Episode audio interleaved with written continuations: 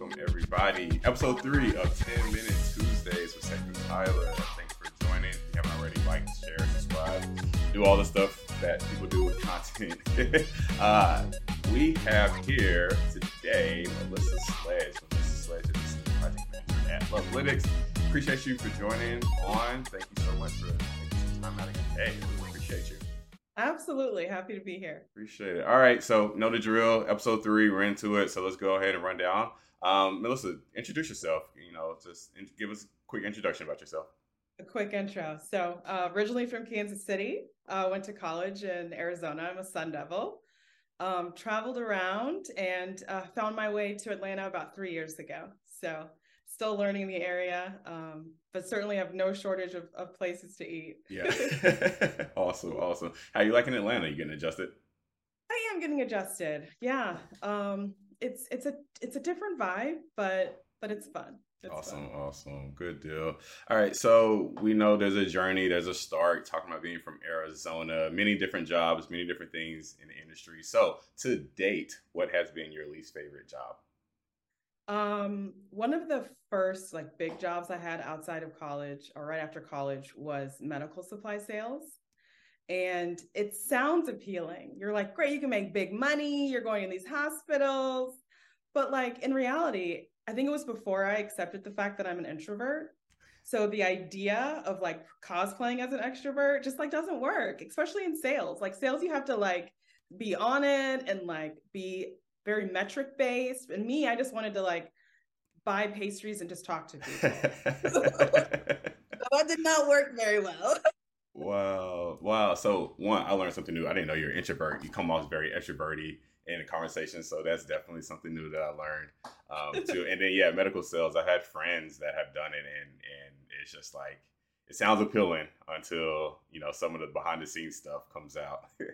yeah, big the big egos. Yeah, exactly. Cool. Well, now that you pivoted, you're not in medical sales anymore, senior project manager in data. You know what really compelled you to get into data?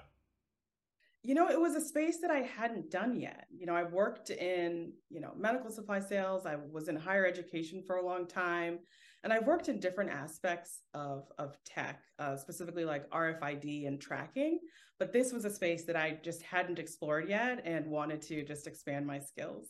Wow. Well, I'm so glad you're here. Um, definitely appreciate you working with you at Lovelytics and, you know, it's tremendous asset. So with that, talked about the journey of starting out. Uh, what is, you know, one of your biggest failures that you had, you know, throughout your career and what did you learn from it and something that's transitional that, that you, you know, still pull from today?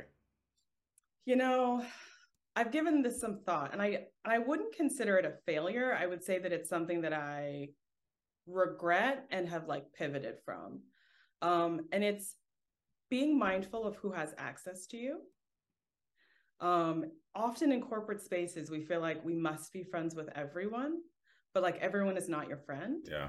Understanding how to finesse the corporate political landscape and understanding the difference between an actual friend and an acquaintance, um, but also pulling back from those relationships that you're you're seeing all the red flags, listen to the red flags yeah. and find a way to kind of slowly exit out of it. Yeah. Oh my goodness. Yeah. I think that could be another 10 minute episode just on that alone. Just talking about the flags and everything. Oh yeah, definitely learned that lesson as well. Um, wow.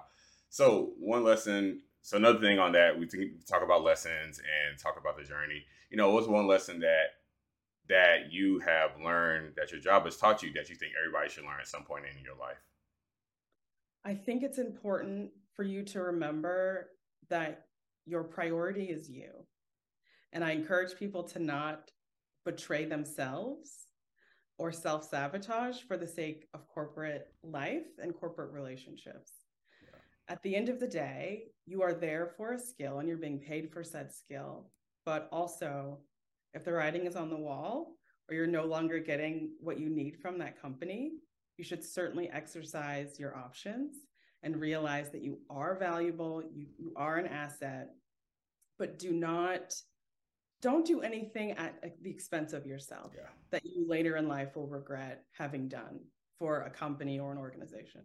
Yeah, totally agree with that 100%. I, I wish I had learned that lesson earlier Listen. on in my career. Uh, yeah, of you know how truly you are an asset to the organization, whether it's it's work or uh, nonprofit or whatever you're serving. Like you're the asset of where you're at. Like you, you should they, understand they that. You. Yeah.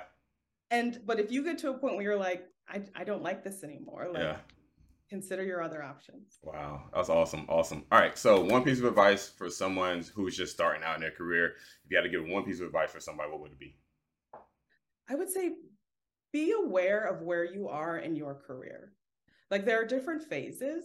So if you are first starting out, like out of school or like a junior level employee, like really use that time to expand all your skills, to learn as much as you can. If there are new opportunities and new subject areas, say yes.